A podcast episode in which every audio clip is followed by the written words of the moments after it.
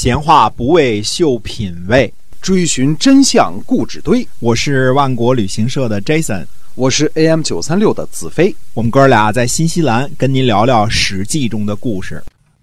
各位亲爱的听友们，大家好，欢迎您呢继续的收听我们的节目啊，《史记》中的故事。我们呢是由新西兰万国旅行旅行社呃，新西兰万国旅行社的 Jason 呢为您呃讲的。那么我们节目呢讲了很多很长很长时间了啊，从春秋开始讲起，基本上春秋我们都快跟您讲完了是吧？哎，那么新西兰万国旅行社呢是我们新西兰本土的这样的一个企业，然后已经有二十二年的历史了啊，所以呢做旅行的事儿我们是特别认真，而且是特别专业的，是这个就是说在。吃住行啊，玩方面呢，都会安排的给您特别的周到，特别的这个够质量哈。嗯，我们敢自己吹自己是专家啊，这个哎，你看我们一般不吹啊，我们一旦吹了，我们这事儿就靠谱。是啊，哎，所以呢，您可以呃在携程上搜索新西兰万国旅行社，或者是您可以直接关注我们的微信公众号啊，您就直接搜新西兰万国旅行社，哎，您就可以了解到更多的信息了。好的。那我们接着讲这个《史记》中的故事。我们说这个做一下这个春秋时期的这个总结啊，总结几个方面的事情啊。嗯，先说说呢政治的演变。嗯，那么周朝最初建立的时候呢，天下大大小小的诸侯在一千个以上。在西周时期啊，虽然文献记载缺乏，但是基本上呢，各个诸侯呢都满足于有自己的封地，满足于向呃王室缴纳供奉，并且呢，呃。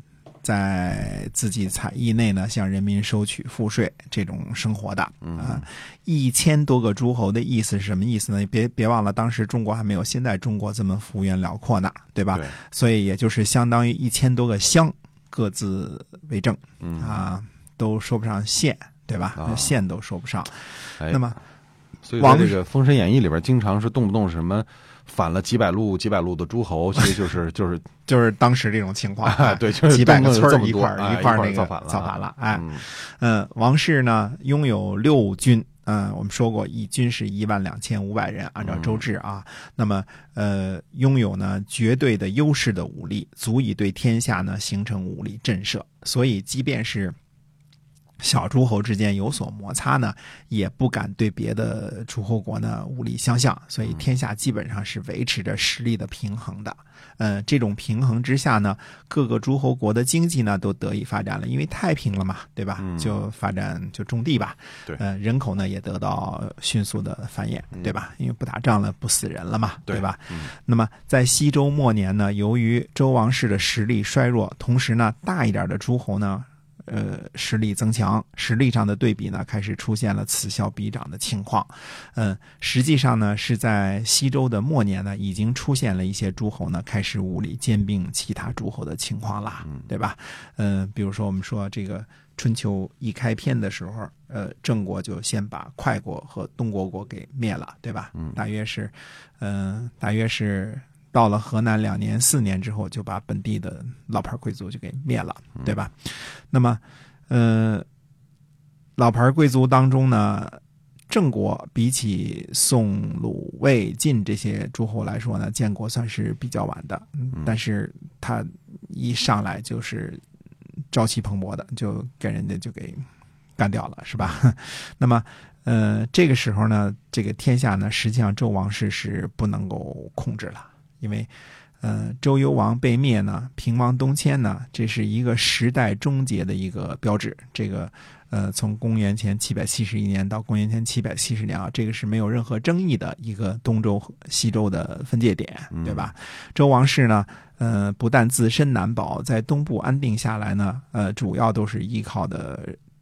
什么秦国、郑国、西国国、这个晋国这些个诸侯的帮忙啊，从军事上呢，完全失去了天下的主导了，跟原前这个原先这个王军六军最强大的时候呢，没法相比了。嗯，那么春秋开始呢，秦国、晋国、楚国都是依靠着什么呀？呃，灭国无数、广地千里来实现自己的大国梦的，呃，充分贯彻了。枪杆子里面出政权的这个思想啊，那么，呃，齐国呢，封地本来就不小，嗯，更是在更早的时候呢，这个西周时代呢就开始扫灭其他国家呢，成为大国了。在平叛管蔡之乱的时候呢，齐国就是周公旦和这个周成王依靠的主要力量。但是齐国的这个呃怎么说呢？这个呃。国君们啊，基本上就满足于天下第一大国的这个地位了，并没有在兼并其他国家方面呢做进一步的动作。主要是因为在西周的制度之下，这样做基本上是不允许的啊。呃，后来居上的这个晋国呢、楚国呢和秦国呢，虽然是抓住了东周、西周过渡时期啊天下无主的这个混乱情况呢，主动出击啊，这个。呃，半遮掩、半公开的迅速扩大自己的实力和地盘呃，相比较之下呢，原本就是大国或者中等中等诸侯的这个齐、鲁、宋、魏这些国家呢，嗯，就没有比东西、呃北、西南这三个国家那样激进了。实力对比之下呢，渐渐沦落成为中等诸侯了。啊，齐桓公的时期呢，呃。等于那个时候，他的这个上前任呐，这个齐襄公已经把晋国给吞并了嘛，所以他完成了这个领土扩张了。所以齐桓公的时候呢，基本上还能恪守祖先的这个基本制度，称霸呢只是恢复天下的秩序而已。对。那么晋文公之后呢，晋、楚、秦等国呢，几乎就是公然的唯利是事了，靠比拳头来维持大国的地位了。哎，就是靠实力哈，那靠实力了，嗯。晋文公的时候呢，还能够让所有的诸侯们都向周王室进贡，来维系王室的尊严。但是到了后世啊，盟主就开始向自己联盟内的这个中小诸侯啊，直接收取所谓的军赋啊，就是以收供奉为主了，对吧？中小诸侯呢，同时。也要向周王室呢进贡，但是身为盟主的晋国呢，就主动把自己向周王室进贡的责任呢给免除了。嗯，霸主嘛，对吧？他不进贡了，他不进贡了。哎，楚国和秦国这些荒蛮之国呢，估计更懒得搭理周王室了，偶尔送块茅草就算给面子了，对吧？那么盟主呢，呃，虽然说免了供奉，但是要负责王室所在的洛邑的数位。职责，所以也不能说一点责任都不尽，对吧？洛邑的城池年久失修呢，也要晋国，呃，盟主大人率领诸侯前去修葺啊。这个都是我们前面讲过的。嗯，到了春秋晚期呢，各国为了争霸、结盟、保命，嗯，而各自奋斗的时候呢，就更不太把周王室放在眼里了。终于到了最后呢，呃，我们说形成了这个，呃，到了战国时期就形成了。韩赵魏齐楚秦和燕国各大国呢独立存在的状态，这时候的周王室呢已经几乎呃到了完全没有功能的地步了，需要仰仗大国的鼻息过日子了。宋、鲁、魏等小诸侯呢，这是从中诸侯变成小诸侯了，因为有更大的诸侯出现了嘛，是吧？也只剩下被宰割的局面了。那到了战国时期呢，联邦制度呢就已经名存实亡了，呃，邦国。这个所谓联邦制度之下的这个邦国呢，开始向独立国家的方向转变了。嗯，就是，嗯，就是各个外交、军事什么 各方面都开始独立了啊。这个这个权力、政权、司法什么都开始独立了。但是由于这个中华文化的统一性啊，即便是战国时期的所谓七雄的这个时候啊，呃，出现了类似现代意义上的所谓的独立国家。终于也还是在一个大的文化语言范围内进行，没有发展出真正意义上的独立王国。呃，战国时期的士呢，就更是放眼天下了。今天在秦国做官，明天在这个楚国做官，后天去宋国做官，这都是常事儿，对吧？呃，诸子百家呢，也没把自己的学说呢，这个这个这个限制在说，我这是。儒家就是鲁国的学说，对吧？这个或者我就是宋国的学说，没有这个意思啊。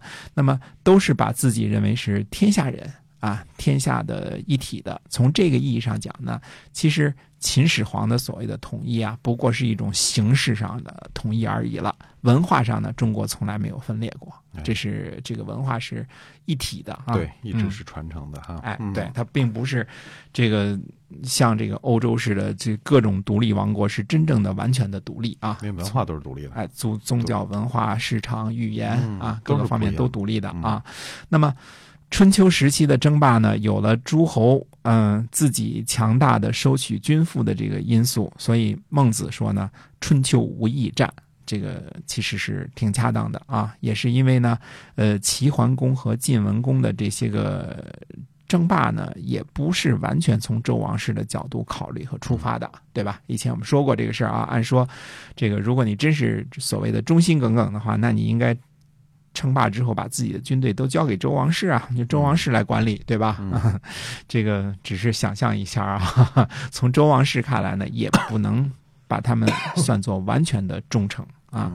那么连年的争霸呢，带下带来的是天下的纷扰和不安啊，这个呃有些这个因素。那么弭兵之盟呢，基本上换来了稳定和和平。对，嗯，但是就像世谢所说的，除非圣人当国，否则没有了外患呢，就会有内忧啊、内忧和外患当中呢，这个呃晋国的这个内患呢，对后世影响深重，因为家大夫呢把老东家晋国给瓜分了，嗯、这个呢。